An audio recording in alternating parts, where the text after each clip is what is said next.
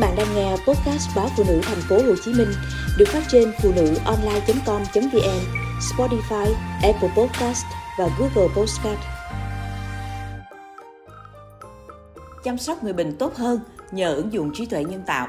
Hiện nay tại bệnh viện Nhi đồng 1, bệnh nhi và cha mẹ không còn phải xếp hàng chờ đợi, tay sách đách mang khi đến khám bệnh. Theo giám đốc bệnh viện Nguyễn Thanh Hùng, trung bình mỗi ngày bệnh viện khám khoảng 5.000 trẻ, những lúc cao điểm có thể lên đến 8.000 trẻ. Với số lượng bệnh nhi khổng lồ như vậy, nếu bác sĩ điều dưỡng khám, lưu trữ hồ sơ thủ công như trước sẽ rất khó chu toàn.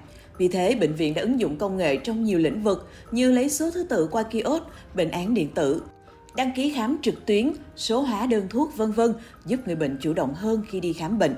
Cụ thể, tại khu vực ngoại trú, quy trình khám bệnh một điểm dừng giúp bệnh nhân không phải đi tới đi lui, xếp hàng đóng tiền, khám hết khoa này đến khoa khác. Thay vào đó, chỉ cần thực hiện theo thứ tự tiếp nhận, khám bệnh, xét nghiệm, kê đơn, lãnh thuốc, thanh toán trong một lần. Điều mà thân nhân bệnh nhi cảm thấy hài lòng nhất là thanh toán qua QR. Các ông bố, bà mẹ chỉ mất vài giây đưa tờ giấy chỉ định của bác sĩ hoặc sổ khám bệnh vào máy. Quét mã code là đã có thể thanh toán trực tuyến rồi lấy số thứ tự vào bên trong khám cho trẻ. Còn ở khu nội trú, bệnh viện số hóa hầu hết chứng từ, biên bản hội chẩn, giấy chuyển tuyến, tờ điều trị. Một phần mềm theo dõi an toàn phẫu thuật quản lý các bệnh nhi có chỉ định mổ giúp hạn chế tối đa nguy cơ mổ nhầm bệnh nhân. Ngoài ra, các ứng dụng như thẻ khám bệnh thông minh, robot trong phẫu thuật, máy học thực hành cảnh báo trong kê đơn thuốc, giám sát tồn kho vân vân cũng được tất cả các bác sĩ sử dụng thuần thục nhằm nâng hiệu quả điều trị lên cao nhất. Ông Nguyễn Thanh Hùng nói, bệnh viện cũng áp dụng phần mềm quản lý thiết bị giúp bác sĩ biết được số lượng giường bệnh, máy thở vân vân ở từng khoa để linh hoạt trong tình huống quá tải. Hiện bệnh viện đang thí điểm bệnh án điện tử ở một số khoa và đã có hiệu quả nhất định. Với những dụng này, bác sĩ, nhân viên y tế được giải phóng khỏi nhiều công việc thủ công để có thời gian tập trung chuyên môn và nghỉ ngơi. Từ khi Bệnh viện Nhân dân 115 ứng dụng phần mềm trí tuệ nhân tạo Rapid vào điều trị bệnh nhân đột quỵ tắc mạch máu não, các bác sĩ đã cứu sống và mang lại chất lượng cuộc sống khả quan cho hàng ngàn bệnh nhân đột quỵ được đưa đến sau giờ vàng. Giám đốc Bệnh viện Nhân dân 115 Phan Văn Báo cho biết, tính đến năm 2015, thời gian vàng để can thiệp đột quỵ não là 6 giờ. Tuy nhiên tại bệnh viện, chỉ có khoảng 12% bệnh nhân đột quỵ não được đến bệnh viện trong 4 hay 5 tiếng từ khi khởi phát đột quỵ não. Nếu bệnh nhân được đưa đến sau 6 tiếng đồng hồ kể từ khi phát bệnh, hầu như bác sĩ không thể can thiệp. Vì vậy, việc có thể mở rộng giờ vàng trong can thiệp cho bệnh nhân đột quỵ, tắc mạch máu não là rất quan trọng. Người bệnh không chỉ được cứu sống mà còn được cải thiện đáng kể chất lượng cuộc sống sau khi hồi phục.